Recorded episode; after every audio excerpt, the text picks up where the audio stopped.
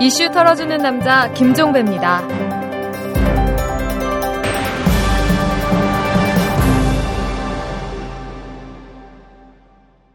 자, 여러분 주말 즐겁게 보내셨는지요? 2월 6일 월요일에 전해드리는 이탈남입니다. 이 민주통합당의 김재균 의원이 전직 대통령 예우법을 개정하겠다 이렇게 밝혔습니다. 현행 법률에 따르면 전직 대통령은 경호 및 경비, 교통, 통신 및 사무실 등을 제공받고 본인 및 가족에 대한 치료 지원까지 받는데요. 이 법에 따라 전두환 씨는 매년 8억 5천여만 원, 노태우 씨는 7억 천여만 원의 지원을 받고 있습니다. 그런데 김재균 의원은 이 법을 개정을 해서 탄핵으로 퇴임하거나 금고 이상의 유죄 확정 판결을 받은 전직 대통령에 대한 예우를 중단시키겠다.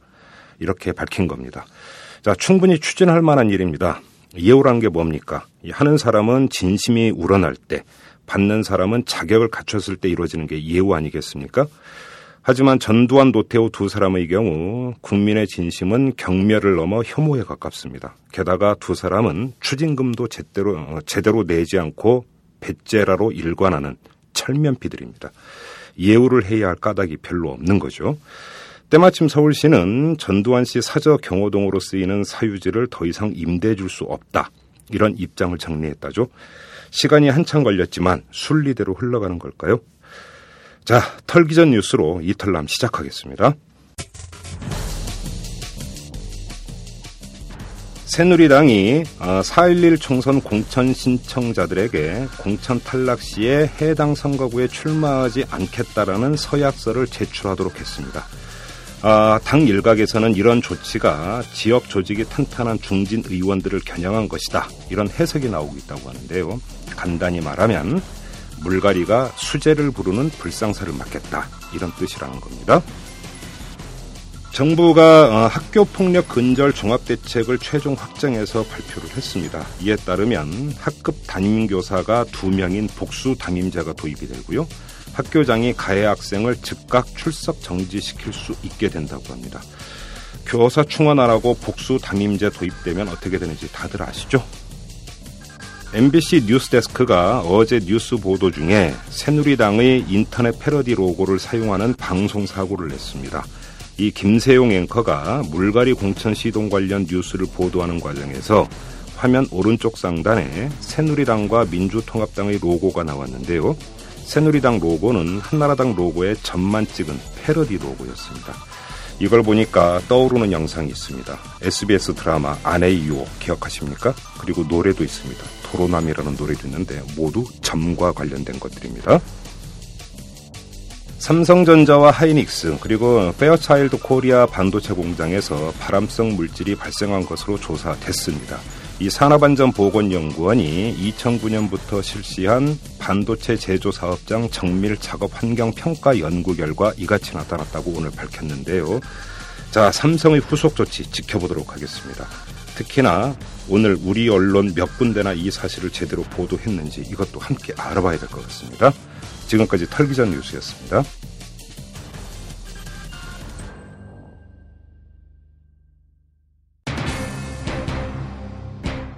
미리 정해놓고 나서 어 저기 수순 밟기 위해서 고민이라는 단어를 쓰는 사람은 아닙니다. 제 어법 자체가 그래서요. 그래서 그 고, 고민을 하고 있다는 건 고민을 하고 있다. 그렇게만 해석해 주시면 좋겠고 그게 진실이라고 말씀드릴 수 있겠습니다. 이렇게 정치하시는 분들이 어, 맡은 바 소임들을 잘 하신다면 뭐 네. 굳이 저 같은 사람까지 그런 고민할 필요가 있을까? 제가 정치에 참여하고 안 하고가 본질이 아니라고 생각합니다. 어, 제가 우리 사회의 발, 그 긍정적인 발전을 위해서 어떤 역할을 하는 것이 좋을지 평생을 끊임없이 고민하면서 살았던 사람이고 그런 연장선상에서 봐주시면 감사하겠습니다.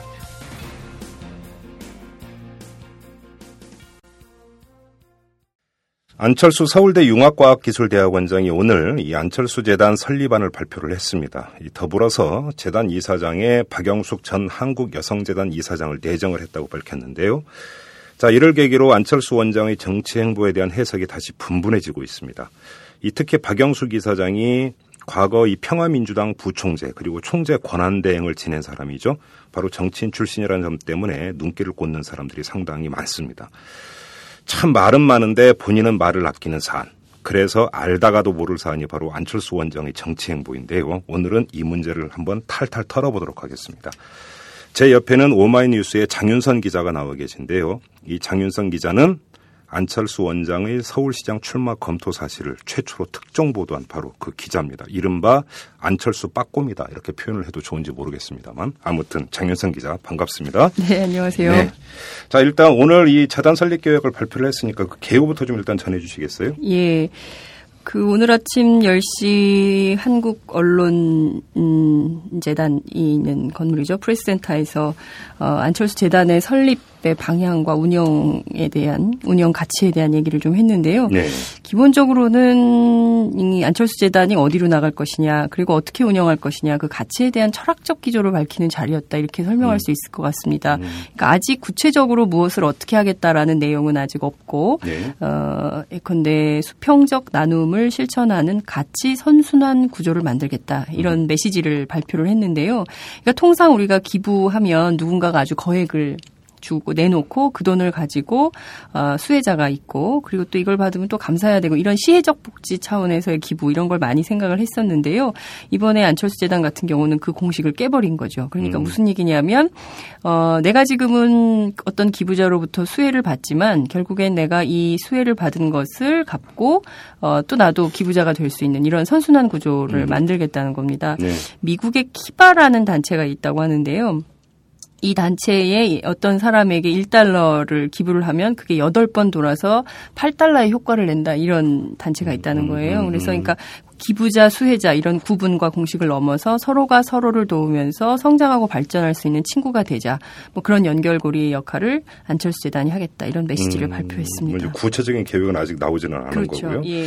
뭐 안철수 재단 자체도 의미는 있습니다만 네. 아무래도 이 국민들의 관심은 정치 행보겠죠. 관련해서 안철수 재단과 연결해서 과거에 일각에서는 어떤 식으로 해석을 했냐면 네. 이게 이른바 안철수 원장의 대권 행보에서 사실상의 캠프 구실을 하는 그런 단체가 되지 않겠느냐 이런 해석 물론 네. 과잉 해석이라는 지적도 있었습니다만 네. 그런 해석이 있었는데 네.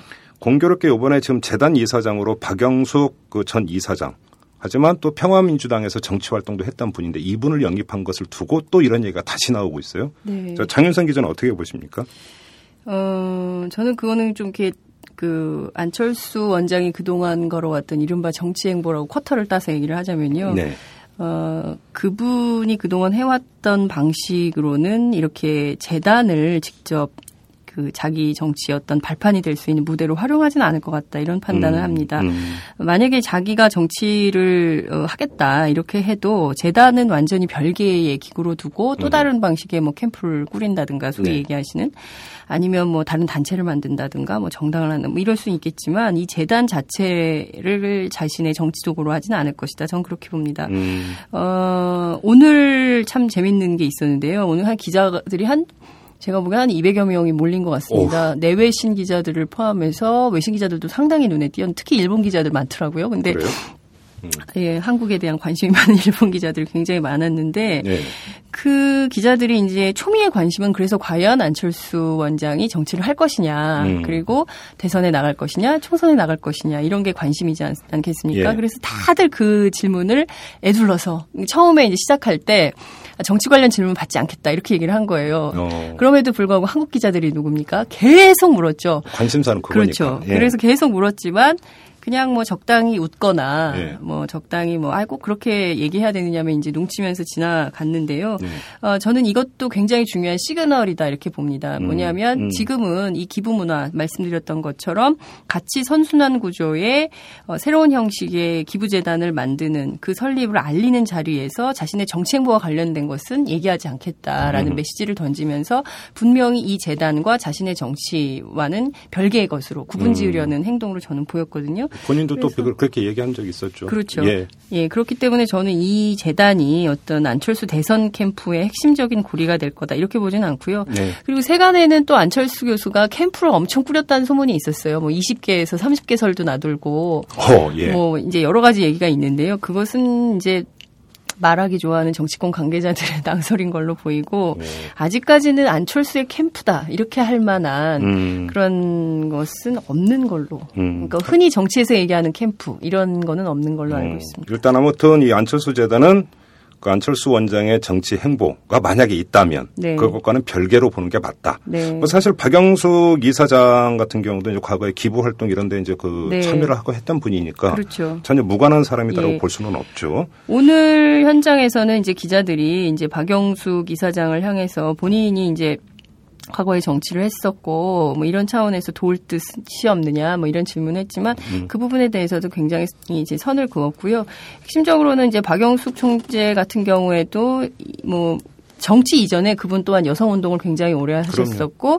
그리고 또 이제 우리나라 처음으로 공익재단인 한국 여성재단을 만들어서 활동했고 음, 음, 음. 그것이 어떤 인연이 돼서 만나서 음. 어, 이, 이, 이사장 제의까지 받은 걸로 알려졌기 때문에요. 이것이 네. 정치와 관련 관련돼 있다. 이거는 좀 어, 해석의 영역으로 봐야 될 것이 아닌가. 꿈보다 해몽이다. 그렇죠. 저는 그렇게 예. 좀 생각합니다. 알겠습니다. 네. 그럼 안철수 재단 얘기는 그 정도로 하고 네. 그 주요 관심사인 이 정치 행보에 대해서 한번 좀 본격적으로 한번 털어보죠. 네. 그 밑도 끝도 없이 질문부터 던지겠습니다. 예. 안철수 원장 총선 대선에 출마할 거라고 보십니까? 그래서 제가 점쟁이가 아니기 때문에 네. 그가 총선에 출마할지 대선에 출마할지 그거는 아마 안철수 교수 자신도 모를 것 같아요. 자기가 음. 지금 총선에 출마할 거냐 아니냐. 지금 뭐 음. 뭐 이제 선거는 임박, 임박해오고 있는데 네. 어. 그 과연 이제 그가 어떻게 할 것인지는 자기도 좀 생각하고 있기 때문에 그가 모르는 걸 제가 알 수는 없다고 생각을 하지만 예. 여러 가지의 이제 제가 취재를 안철수 원장을 취재하면서 이제 이런저런 얘기를 들어 들은 내용을 좀 종합을 해보면요. 네.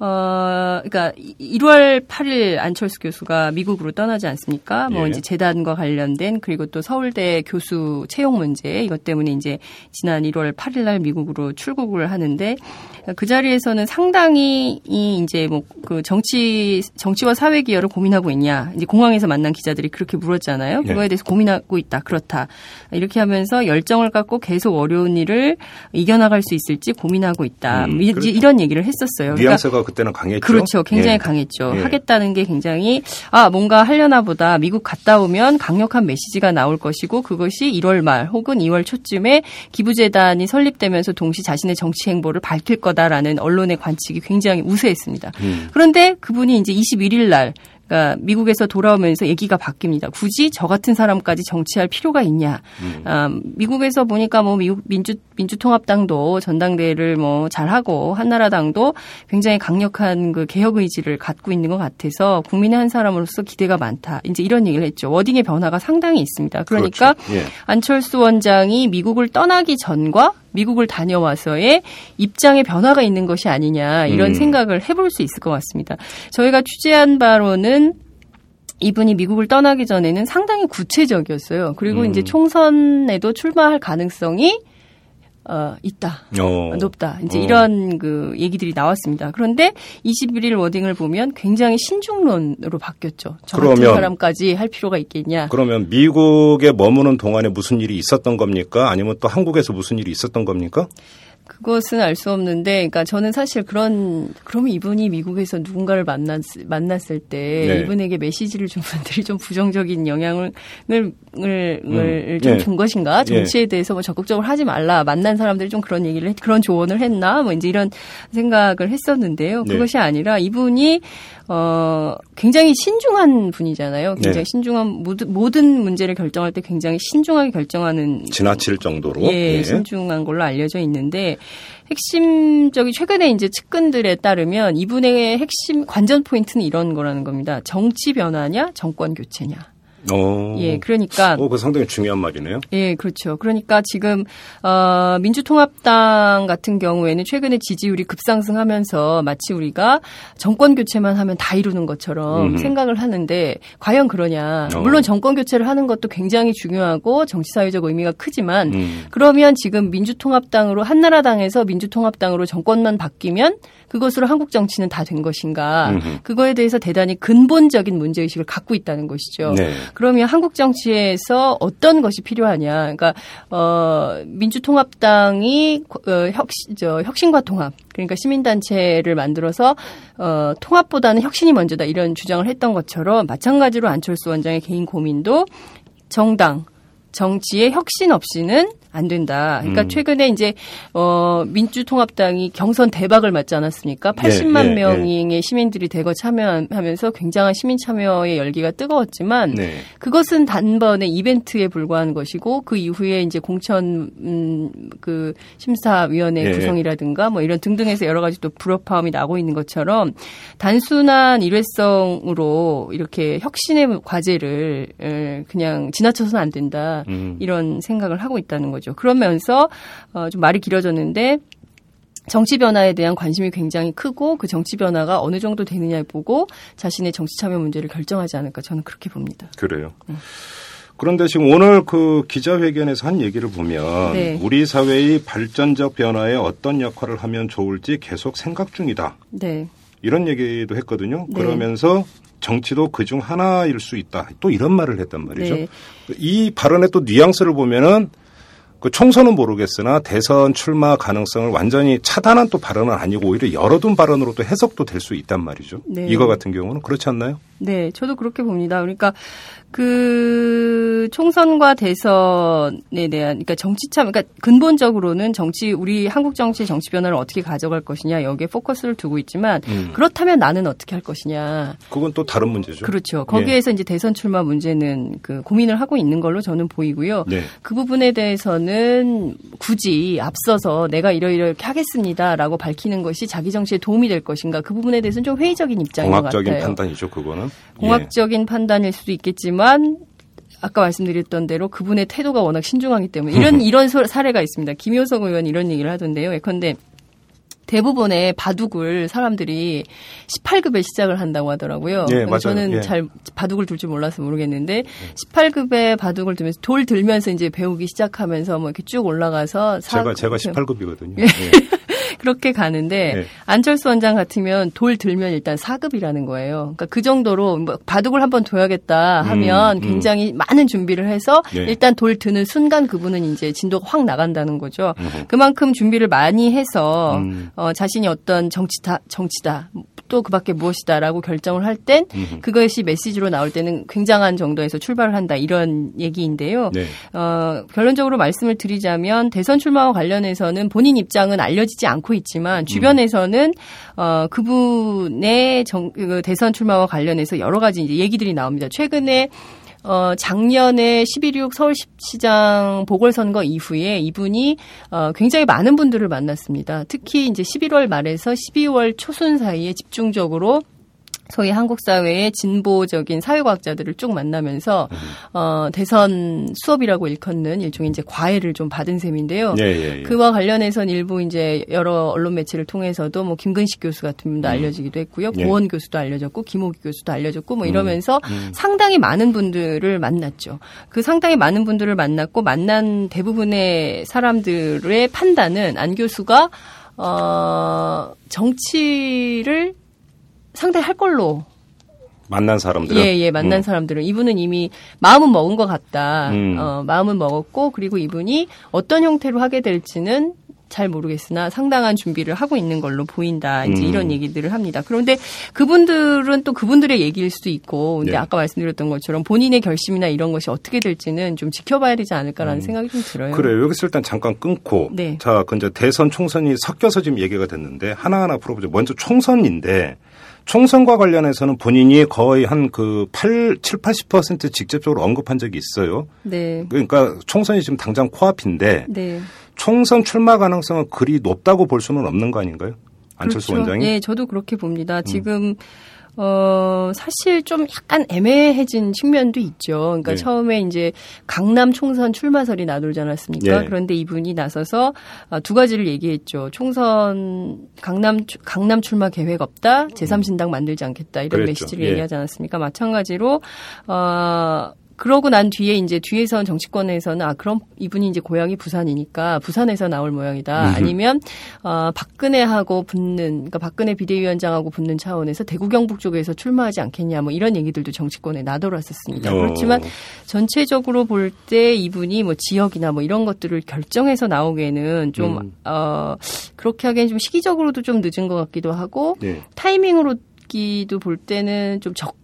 이라고 하기에는 좀 늦은 그런 그렇죠. 시점이죠. 그래서 예. 총선에 대해서는 좀 어렵지 않을까라는 생각이 좀 드, 는데요 예. 한편으로는 총선에 그러면 이 양 이분이 아무런 기여를 하지 않을 것이냐. 제가 바로 두 번째 여쭤보고 싶은 게 바로 그건데 네. 총선에 출마하지 않는다라고 가정을 해놓고 네. 그러면 뒷짐지고 구경만 할 것이냐 예. 아니면 일정하게 그 뭐라고 그, 그 민주통합당이든 야당들을 예. 지지하고 네. 지원하는 행보를 보일 것이냐. 예. 이건 또 다른 문제거든요. 그렇죠. 그 점은 어떻게 보세요? 네, 어, 저는 두 가지 생각을 해볼 수 있을 거라고 생각하는데요. 첫 번째는 일종의 이제 공동 선대위원장 같은 거를 민주통합당에서 맡을 가능성.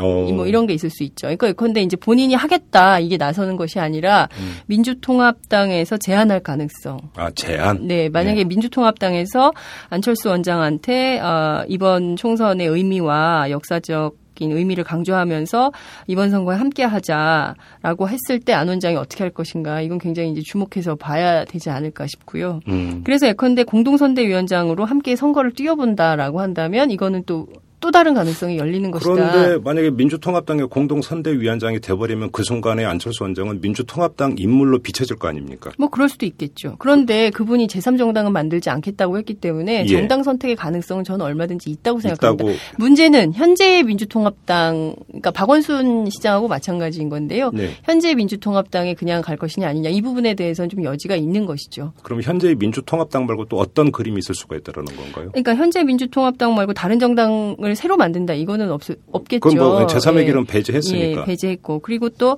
뭐 그렇다고 해서 통합진보당에 그 이분이 뭐 가입하겠다 이 가능성도 없는 것이죠. 그건 좀 아닌 것 예. 같고. 예. 그런데 이제 아까 제가 이제 진보 강사들이 이분을 만나서 강의했다고 하지 않았습니까? 예. 거기서 이제 뉴딜 연합을 얘기를 했다고 해요. 그러니까 1900, 뉴딜 연합? 예. 예. 그러니까 1930년대 미국에서 어 예컨대 이제 민주 진보 진영이 그러니까 함께 손을 잡고 선거를 뛰었던 그, 그 시절에 이런 사례를 얘기를 해줬을 때 이분이 상당한 공감을 했었다고 얘기를 하는데요. 마찬가지로 네. 그런 가능성도 여전히 그러니까 일대일 구도를 만들기 위해서 음. 민주진 민주통합당하고 통합진보당이 어떤 방식으로든 조인하게 됐을 때 음. 그때 이분이 뭔가 역할을 할 수 있을 가능성 뭐 이런 거는 볼 수 있을 거라고 어. 좀 보고요. 근데 이것이 어 총선의 당장 근데 이거는 완전히 가능성이에요. 그러니까 근데 이제 그렇다고 해서 이거를 안철수 원장이 뭐 억셉트해서 받아들여서 같이 할지 말지 될지 이건 전혀 알수 그렇죠. 없는 것이고요. 잠깐만요. 근데 거기서 그러니까 그 자문 교수들하고 만났을 때 네.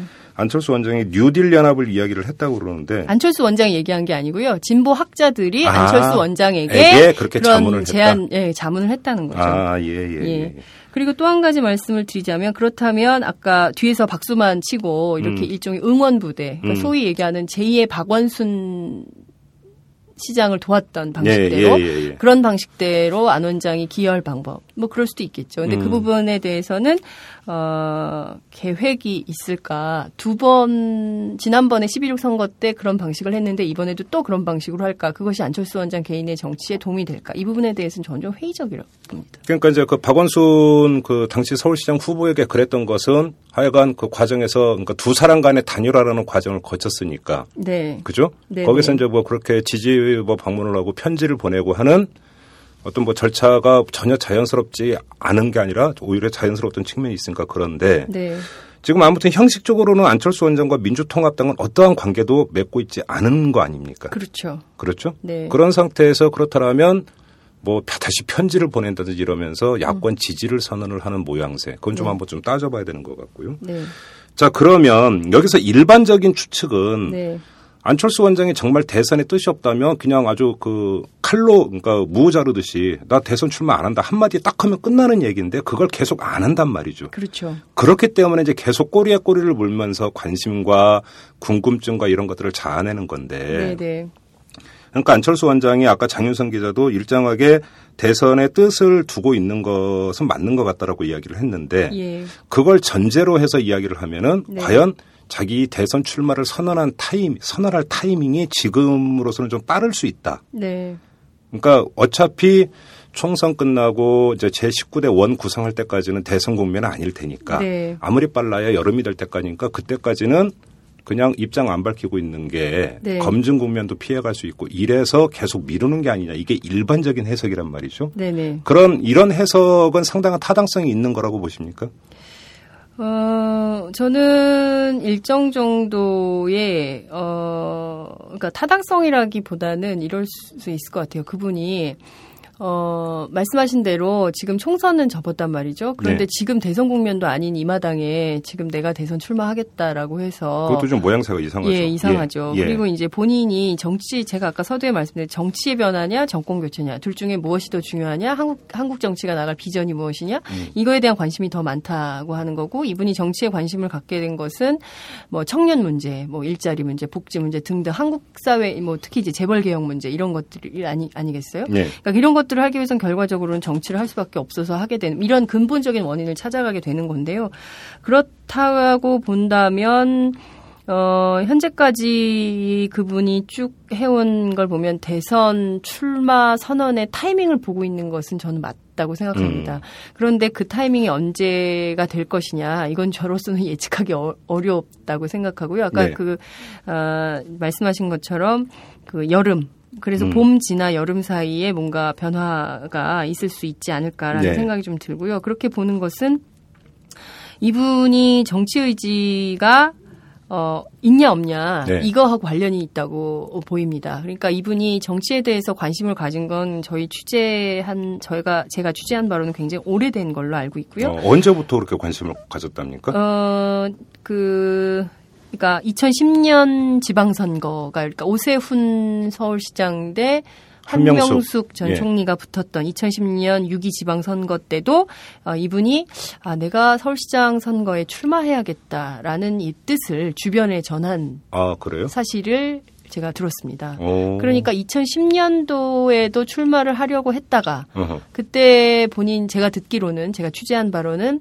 출마를 하려고 했는데 한명숙 전 총리가 아, 출마하는 걸 보면서 본인이 아, 노무현 정부 그러니까 노무현 대통령과 함께 일했던 전직 총리가 출마하는데 민주통합당으로 네. 그분하고 붙어서 싸워야 될까 그건 좀 아닌 것 같다라고 생각해서 음. 스스로 접었 다는 거예요. 오. 예, 그랬기 때문에 당시에 그 본인이 그런 뜻이 있었고 그리고 나서 그 뒤로 저희가 취재한 바로는 어, 작년 5월이죠. 작년 5월에 2011년 5월. 그렇죠. 예. 2011년 5월에는 어, 다들 좀 일부 알고 계시는 것처럼 법륜 스님 또 윤여준 원장 뭐 예, 등등이 예. 모여서 어, 그렇게 준비를 하고 있었던 거 아닙니까? 음. 그래서 실질적으로 이제 섀도우 캐비넷 수준의 그러니까 네. 노동 분야, 뭐 무슨 그 경제 분야, 뭐 등등의 분야별로 전문가들을 이렇게 세팅을 해서 어떻게 하면 좋은 정치를 할 것인가에 대해서 연구를 했던 걸로 알고 있습니다. 물론 이제 그분에 대해서는 아니라고 하셨는데요. 음. 어, 아니라고 하셨지만 그 부분을 듣고 준비했던 분들, 그러니까 윤여준 그러면 그 당시에 이미 연구별 그 분야별 연구 집단이 있었다라는 얘기입니까? 안철수 원장을 정점으로 해서?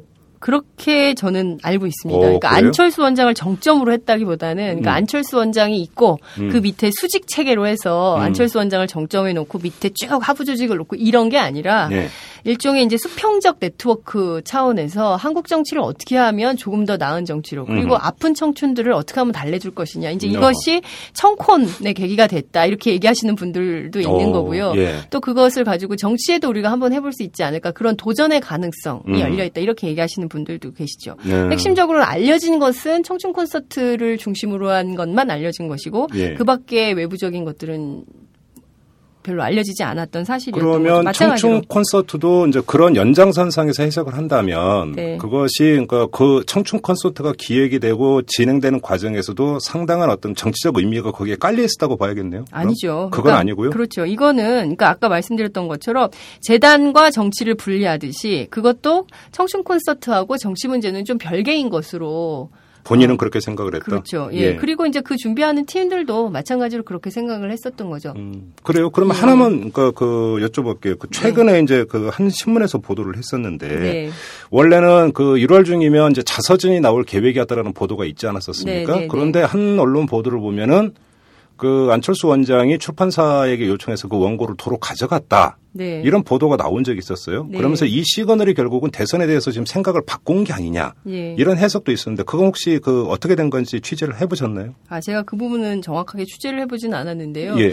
정치에 대한 기본적인 생각은 아까 제가 서두에 말씀드린 정치 변환이 정권 고체나 이런 정도의 수준인 걸로 알고 있고요. 본인의 대선 출마와 관련해서 개인적인 일정까지 제가 음. 그분의 자서전이 어떻게 되는지 음. 출판사의 관계나 이런 부분은 제가 어, 확인하지는 못했습니다. 알겠습니다. 예. 예. 자, 그러면 이렇게 중간 정리를 해보죠. 그러니까 2010년 6.2 지방선거 때부터 정치에 상당한 관심을 갖고 있었고, 출마도 한번 검토해 볼 정도로 네. 상당한 관심을 갖고 있었고, 네. 그러다가 이제 그것이 대중 앞에서 노출이 된 것은 지난해 이제 서울시장 보궐선거 국면에서 이제 처음으로 노출이 된 거지만, 그렇죠.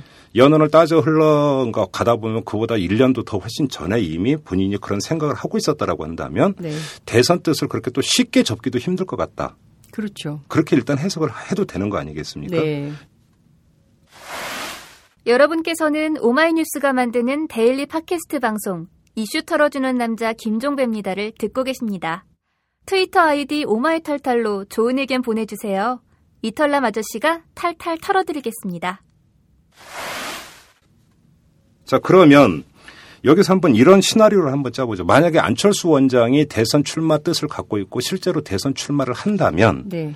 어떤 경로를 밟을 것이냐도 상당히 중요한 관심사인데 네. 두 가지 길이 있을 수가 있습니다. 하나는 그 안철수 원장이 민주통합당이든 아니면 이제 야권 전체에서 다시 후보 단일화 논의가 있을 네, 테니까 네. 예, 그 예. 후보 단일화 경선에 뛰어들어 가지고 네. 대선에 출마하는 그 경로가 하나가 있을 거고 네.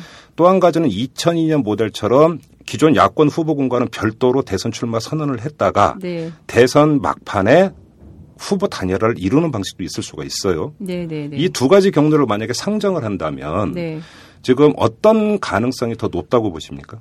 음, 글쎄 제가 보기에는 이럴 것 같습니다. 일단 그 민주통합당의 후보가 돼서 경선에 참여하는 방법도 네. 있을 수 있겠죠. 예. 어, 예컨대 그 방법 은 저는 나쁘지 않다라고 저는 생각을 하는데요. 그 네. 이유는 어, 예컨대 그 안철수 원장의 지지층, 음. 그 다음에 문재인, 그러니까 그 민주통합당에서 최고의 그 가장 높은 지지율을 받고 있는 어, 문재인 노무현 재단 이사장 두 분의 지지층이 서로 다르기 때문에요. 예. 예컨대 이제 이 부분이 합치면 상당한 시너지를 낼 수 있겠다. 음. 예컨대 야권의 지지층이 어, 어 문재인 문재인 이사장만 있을 때보다는 훨씬 더 일종의 컨벤션 효과랄까요? 그리고 외연, 외연, 외연 이 넓어질 거, 예, 예, 외연이 굉장히 넓어질 거다. 저는 이렇게 봅니다. 그래서 어, 그분이 그분이 어떤 선택을 할지를 자꾸 물으신다면 저는 그분이 아니기 때문에 예, 예. 그리고 또 점쟁이도 아니기 때문에 제가 그걸 알 수는 없습니다. 다만 이런 가능성 저런 가능성이 있다. 이 정도는 말씀을 드릴 수 있을 것 같아요. 음. 그래서 예컨대 한국 정치를 바라보는 지금 우리 국민의 눈높이에서 보자면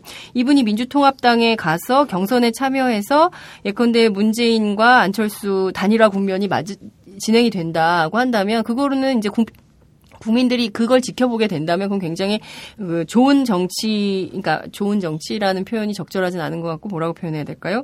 어, 하여튼 그러니까 정치를 보는 재미가 음. 있는 국면이 될 수 있겠다라는 생각이 좀 듭니다. 뭐 어떤 사람 같은 두 사람이 서로 페이스메이커를 해야 된다고 주장을 하니까. 네네. 예. 예, 예. 그렇게 갈 수도 있을 것 같고요. 제3의 길의 가능성은 저는 여전히 본인 스스로도 제3의, 가, 제3의 길 가능성은 없다. 이렇게 얘기를 했지만 저는 그 가능성 자체가 뭐 열릴 수는 있겠죠. 예컨대 민주통합당이 정말 그야말로 개판을 쳐서. 예. 진짜 엉망진창이 되고 또 음. 통합진보당 역시 기존에 이제 당권, 당원 주권론이나 이런 데 빠져가지고 자신의 시스템에서 벗어나지 못하고 음. 야권 연대는 완전히 뭐 이런 표현을 써도 되는지 모르겠지만 아사리가 나고 이렇게 된다면 네. 그러면 이제 제3의 길이 아 이래, 이래 가지고는 안 되겠다 한국 정치가 음. 이러면 제3의 길이 필요하다 제3의 대안을 만들어야 된다 이러면 또 이런 선택을 할 수도 있겠지만 네. 그건 정말 우리 정치의 비극이라고 생각합니다 그렇게 간다면 근데 여기서 네. 그 안철수 바람이 불었던 그 동인 중에 하나는 네. 구민주당이죠 지금의 민주통합당이 아니라 구민주당에 대한 대중들의 불신 그렇죠. 그리고 불만 네. 이것도 하나의 동인이라고 봐야 되거든요. 그렇죠. 이 얘기대로라면 만약에 이제 민주통합당이 어떻게 하느냐에 따라서 달려 있겠지만 네. 민주통합당이 구민주당의 어떤 그런 구태를 완전히 극복을 해내지 못하고 네. 역시 어떤 그 불신의 늪에서 완전히 헤어나지를 못한다라고 한다면 네.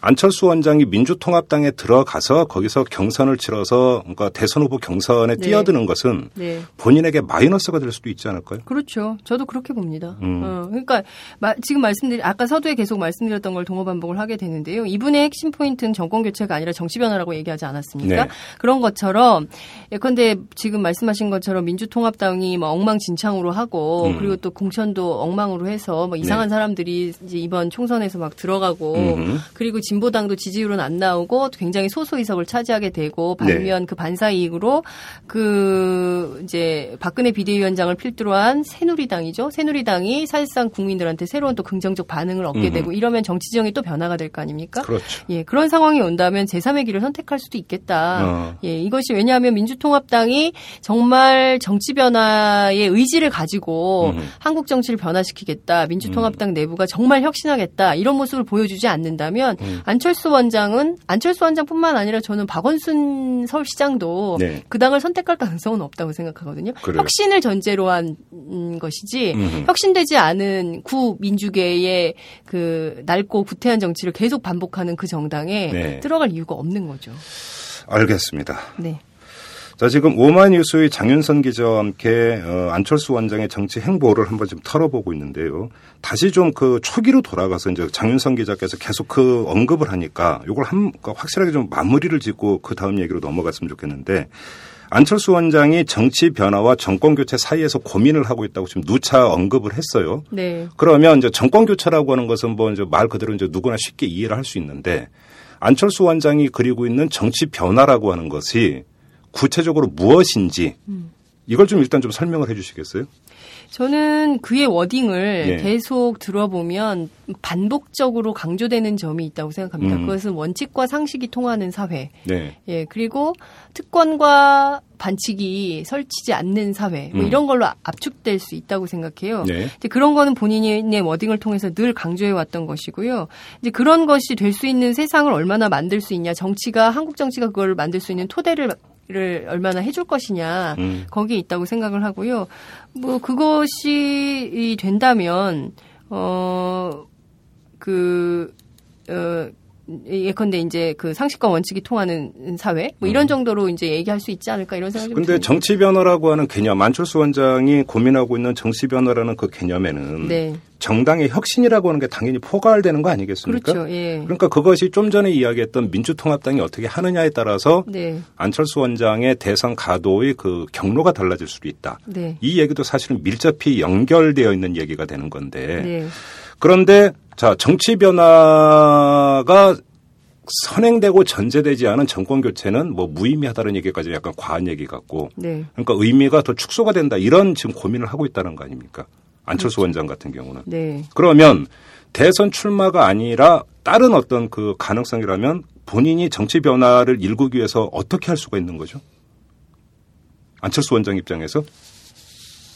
정치 변화의 가능성을 어떻게 할 수 있을까? 그러니까 예를 들어서 그게, 예. 외부에서 네네 네, 대선 네. 출마도 하지 않고 네. 외부에서 건전한 어떤 그 정당 비판자로 네. 남아서 어떤 시민의 의지, 그러니까 의사를 대변하면서 정당을 한편으로는 견제하고 또 한편으로는 네. 그 격려하는.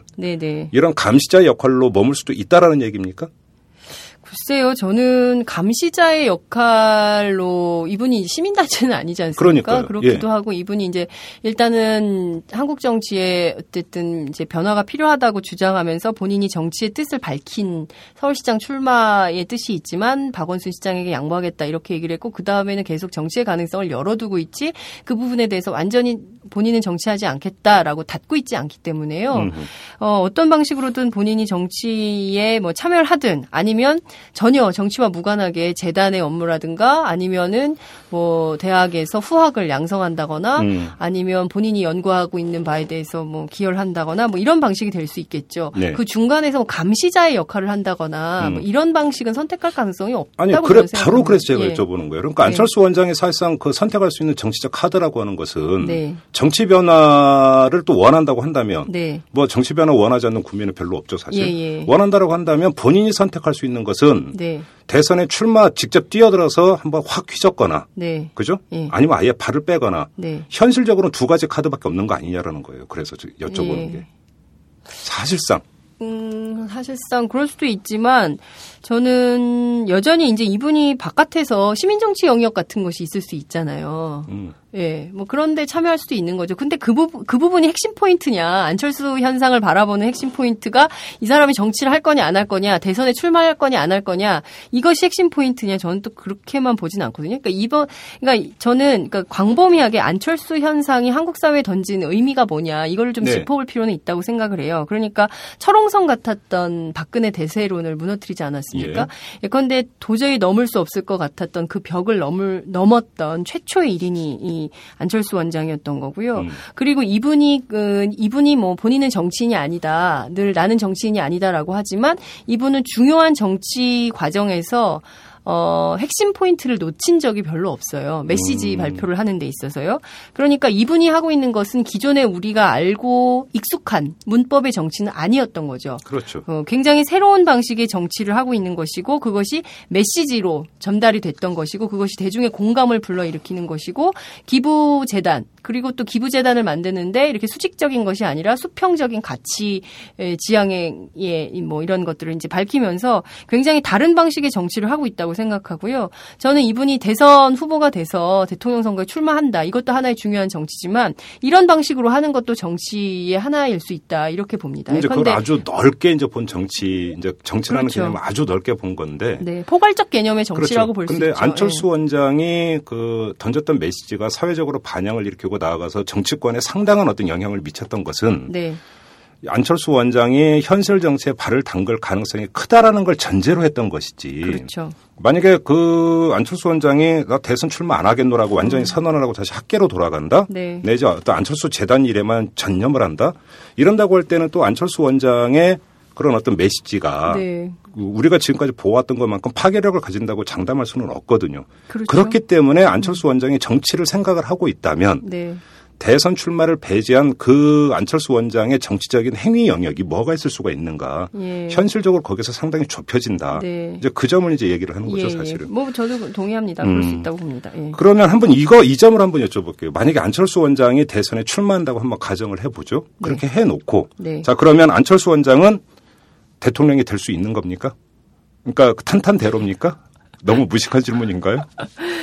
아니 제가 왜 이런 질문을 던지냐면 예. 많은 사람들하고 만나서 이야기를 해보면 안철수 원장에 대해서 상당한 호감은 갖고 있다라는 사람들이 많아요. 네. 그렇지만 예, 예. 안철수 원장이 뭐 정당 활동을 한 경력도 없고 네. 정치적인 지지 기반이 있는 것도 아니고 네. 조직이 있는 것도 아니고 네. 또 안철수 원장이 그렇다고 정책적으로 어떤 사람인지도 사실은 좀 모호하고 네. 그래서 실제로 만약 안철수 원장이 출마를 한다고 해서 안철수 원장을 찍을까 이건 좀 한번 더 생각해 봐야겠다. 음. 이렇게 얘기하는 사람이 많기 때문에 질문을 드리는 거죠. 예. 음. 어, 저는 안철수 원장을 선택할 가능성이, 어, 없지 않다고 봅니다. 그러니까 무슨 얘기냐면요. 네. 그, 어, 저는, 그러니까 오늘 기부재단을 설명하는 자리에서도 그 사람들한테 상당히 큰 메시지를 던졌다고 생각하거든요. 예. 그러니까 기존에 우리가 알고 있는 기부 문화의 문법을 깨버리고 음. 수평적으로 우리가 지금은 어, 내가 지금은 수혜를 받는 학생이지만 네. 이 학생이 나중에 성장해서 그것을 다 갚고 본인도 어, 기부자가 될 수 있다. 이런 선순환 구조를 만들겠다. 이런 음. 메시지는 굉장히 전 굉장히 한국 사회에 굉장히 중요한 메시지를 던지고 있다고 생각해요. 음. 그 마찬가지로 그분이 지금 대선까지 몇 개월이 남았죠?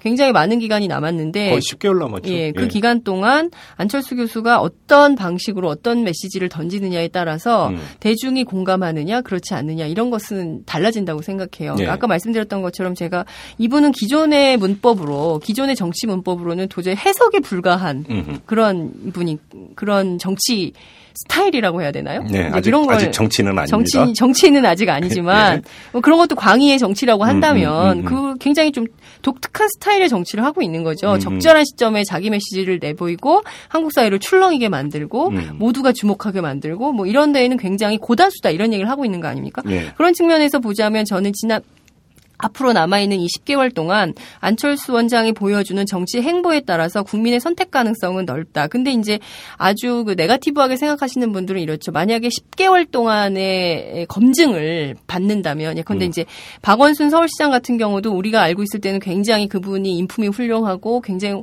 활동의 털끝만큼도 음. 문제가 없을 거라고 했지만 사실상 하루에 뭐 10개 중에 한 8개 정도씩 막 그 난타전이 한나라당으로부터 난타전이 이어지니까 예. 굉장히 뭐 지지율이나 이런 데서 출렁이지 않았습니까? 그랬죠. 마찬가지로 예, 예. 이분에게도 그런 가능성이 있다고 보는 거예요. 음, 네. 근데 그러니까 지금 장윤선 기자가 이야기했던 국민이 선택할 가능성이 있다라는 또 그 전제는 야당 어떤 단일 야당 후보가 됐을 때를 또 전제로 하는 얘기죠. 그렇죠. 그러니까 예. 거기서 뭐 민주통합당 대선 후보가 따로 있고 뭐 이런 삼자 구도는 삼자 아닌 거고. 구도에서 예. 예.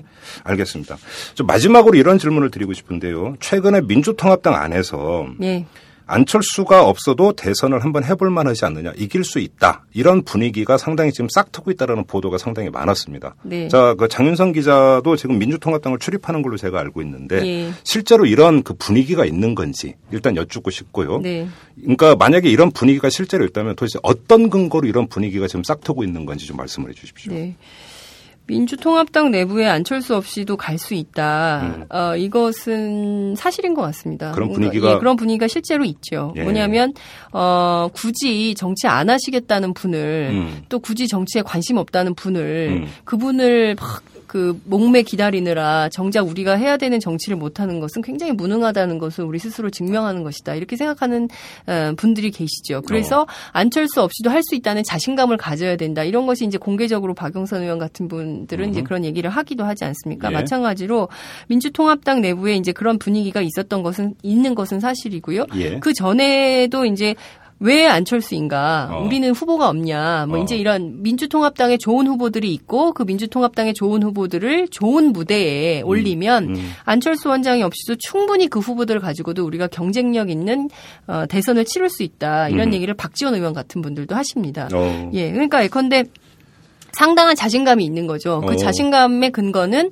어 최근에 지지율이 굉장히 높아졌지 않습니까? 당 지지율. 당 지지율. 예, 예. 정당 지지율이 굉장히 높아지면서 그런 그 어, 굉장한 이제 어 자신감을 표출하고 할 수 있다 이런 자신감을 갖는 건 좋은데 음. 그러면 정말 민주통합당이 안철수 원장 없이도 가능한가? 음. 이 점에 대해서는 저는 민주통합당 내부에 자성이 필요하다고 생각합니다. 어. 예, 근데 이제 어떤 거냐면요.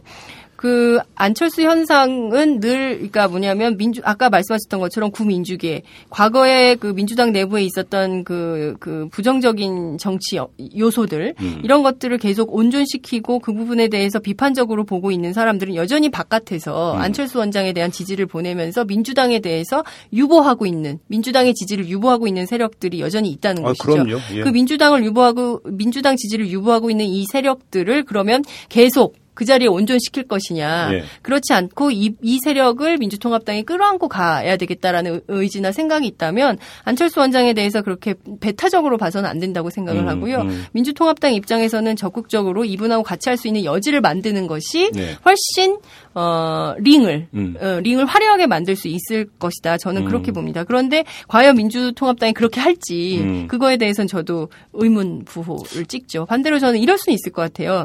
재미나게 역으로 민주통합당이 이렇게 안철수 원장에 대해서 어, 아니, 우리는 없이도 할 수 있다라는 음. 생각을 하고 있는 동안에 소위 얘기하는 한나라당의 탈당파, 음. 그리고 친이계, 이쪽에서 새로운 정당을 만들면서 그 무대에, 물론 그렇다고 해서 안철수 원장이 그쪽으로 갈 것이냐. 그건, 전혀 아니고, 아니지만, 아니, 그런 네. 작업을 할 수 있다는 거죠. 그렇죠. 물론 그렇다고 해서 안철수 원장이 그 길을 택하지는 않겠죠. 음, 음. 예.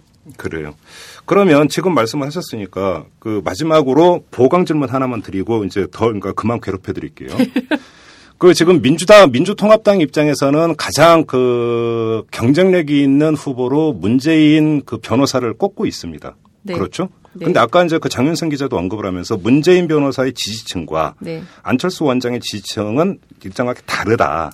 그래서 만약에 이 두 사람이 경합을 벌인다면 오히려 시너지 효과를 낼 수 있다라고 이야기를 했단 말이죠. 예. 그런데 그 이야기는 거꾸로 이야기를 하면 문재인 변호사만을 가지고는 민주통합당 일각에서 이야기하는 것처럼 안철수 없이도 이길 수 있다. 이런 네. 이야기가 사실은 너무 그 자신감이 너무 충만한 나머지 예. 더 나가서 과한 것 아니냐 이렇게 예. 해석이 될 수도 있는 거 아닌가요? 예.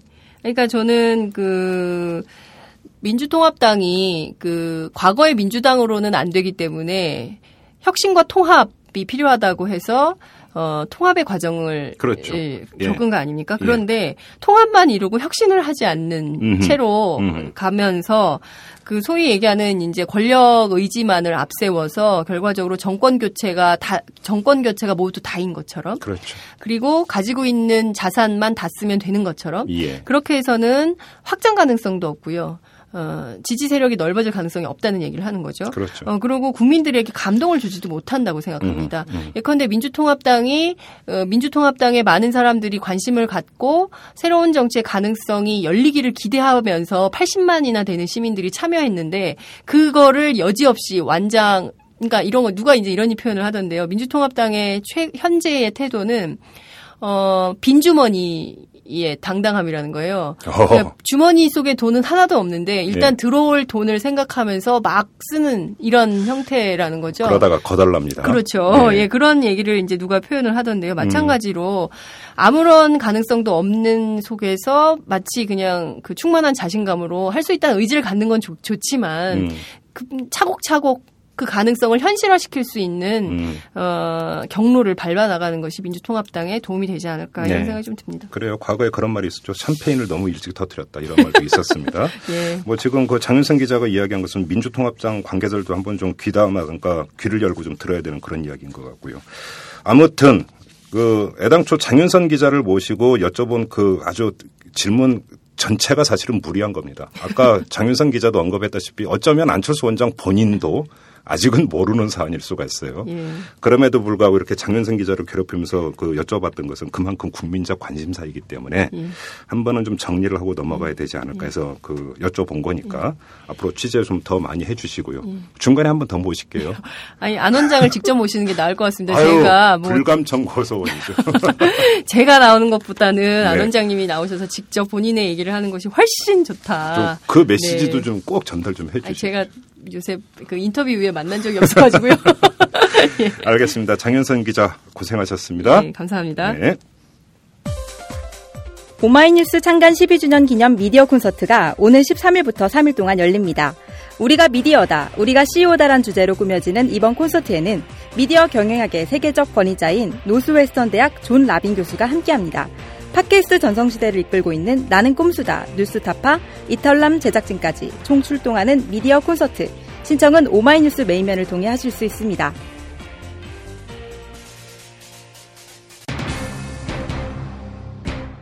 장윤선 기자와 지금까지 안철수 원장의 정치 행보를 털어봤는데요. 이 마무리 발언은 달리하려고 합니다. 이 그의 정치 행보에 대한 궁금증 때문에 상대적으로 소홀히 취급되는 안철수 재단 얘기입니다. 자, 우리가 흔히 노블레스 오블리주를 강조를 하고 그것을 지키지 않는 특권층의 탐욕을 비판을 하는데요. 안철수 재단은 이런 천박한 특권층의 경종을 울리는 것이라 평가해도 될 법합니다. 그의 정치적 선택이 어떠할지 이것과는 별개로 안철수 원장의 사회적 선택은 올바랐다. 이렇게 평해도 되지 않을까요? 자, 이렇게 마무리하면서 물러가겠습니다. 지금까지 이털남 김종배였습니다.